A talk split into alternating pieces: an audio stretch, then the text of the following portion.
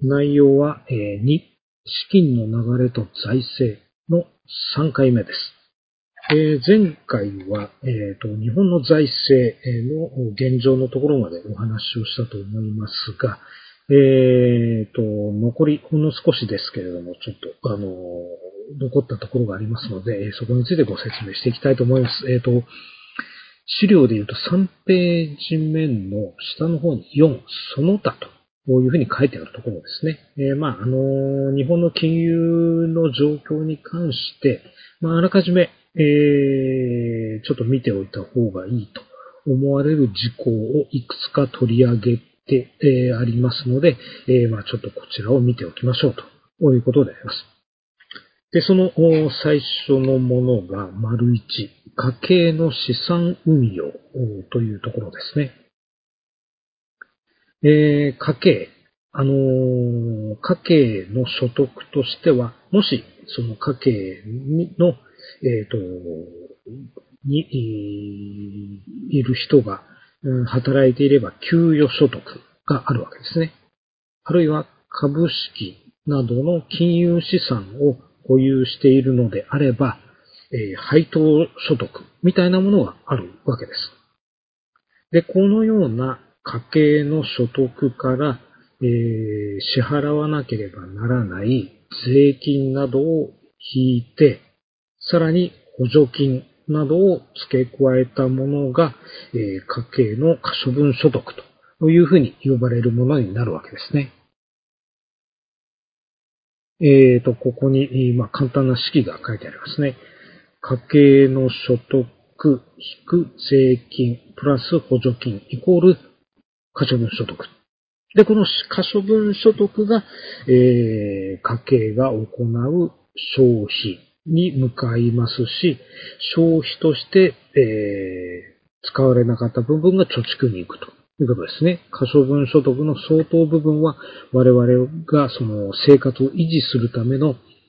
食費であるとか、住居費、被服費などの消費に回されるわけですね。で、消費をした残りの部分が貯蓄と呼ばれるものになるわけです。で、その貯蓄の部分が、もし銀行に預けられれば、それは預金になりますし、また、えー、生命保険に、まあ、保険料として払っている部分があれば、まあ、それも貯蓄としてカウントされる。あるいは、えー、証券会社などで扱っている投資信託であるとか、えー、どこかの企業の株式や債券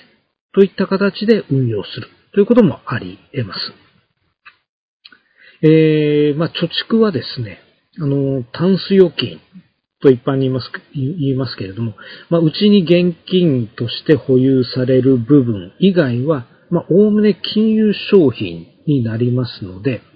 まあ、資産運用という形になるわけですね。で、この家計における資産運用の状況を、まあ、あのー、表した資料が、えーと、7ページ目でいうところの図の E のところですね。えー、家計の資産運用の状況を、の推移えを示した、え資料になります。これは1994年のところから、まあ、ちょっと途中抜かしてありますけれども、2015年のところまでの、まあ、の金融資産の残高の状況を示しているわけです。えー、94年というと、もう結構昔ですけれども、まあ、現在とあまり大きな、えー、傾向の変化というものはないですね。まあ、残高は当然増えてきていますけれども、割合、シェアという点で言うと、それほど大きなドラスティックな変更みたいなものはないということですね。で、まあ、一言で言えるところは何かというと、圧倒的に現金、預金のシェアが大きいというのが日本の特徴になるわけです。えー、例えば1994年度末の預貯金のシェアがどれぐらいかというと49.3%。もう半分、家計が持っている金融資産の半分はもう預金なんですよね。預貯金なんですよね。えっ、ー、と、その傾向がどう変わってきているかというと、ずっとこう、下に下がっていって、まあ、2015年の一番最後のところを見ても、51.9%。むしろ預貯金のシェア増えていると。こういうことですね。まあ、おおむね、えー、どの年においても、まあ、5割程度が預貯金で運用されている。これは日本の大きな特徴の一つです。それからもう一つの特徴で言えば、えー、保険が多いというところですね。まあ、生命保険が多いということなんですけれども、まあ、それがどこで見て取れるかというと、えっ、ー、と、この表で言うと一番右から二つ目のところ、保険年金準備金というところがありますけれども、まあ、ここでいわゆる日本人がどれだけ生命保険にお金を回しているかというのが、えー、見ることができるわけです。えー、94年末の状態で言うと、ここのシェアが25%。で、これがずーっといって、2015年でいくと29.8%。まあ、3割ぐらいですね。3割近くが、えー、保険年金、準備金などに、まあ、行っているということであります。これに対して、え、ー、と、株式。要するに株でどれだけお金を運用しているかということなんですけれども、94年末の株式出資金というところを見見ましょう。右から3つ目のところですね。94年度末で言うと10.1%が株。それがずーっと下に行って推移を見て、2015年を見ると8.8%。これも減ってしまっている。株で運用する部分が減ってしまっている。えっ、ー、と、バブル期は、これは若干、あのー、これよりも高い、えー、状況にあったわけですけれども、